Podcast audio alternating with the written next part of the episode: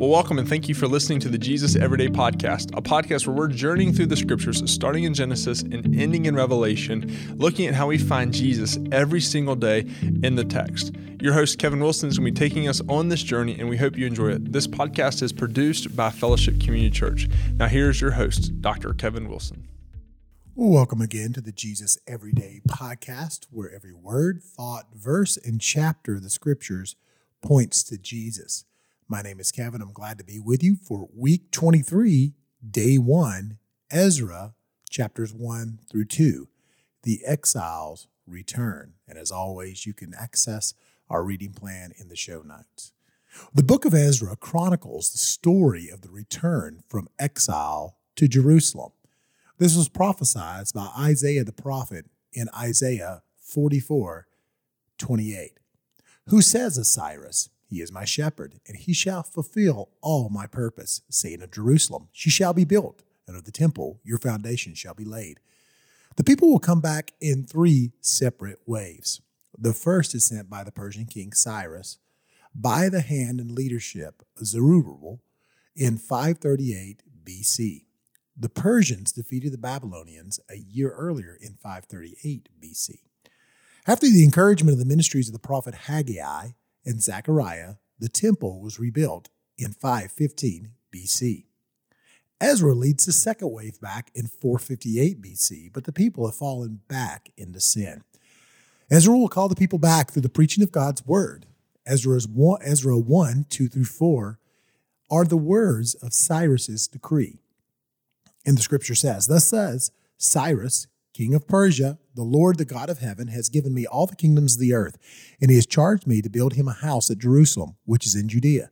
Whoever is among you of all his people, may his God be with him, and let him go up to Jerusalem, which is in Judea, and rebuild the house of the Lord, the God of Israel. He is the God who is in Jerusalem, and let each survivor in whatever place he sojourns be assisted by the men of his place with silver and gold with goods and with his beasts, besides freewill offerings from the house of God that is, is in Jerusalem. The articles of the house of the Lord are taken back to rebuild the house. These were taken to the house of the Lord's as Cyrus worshipped. Chapter 2 gives a list of some of the people who returned to Jerusalem. The people not only return, but they take residence Ezra 2:70 says this, now the priests, the Levites, some of the people, the singers, the gatekeepers, and the temple servants lived in their towns, with all the rest of Jerusalem in their towns.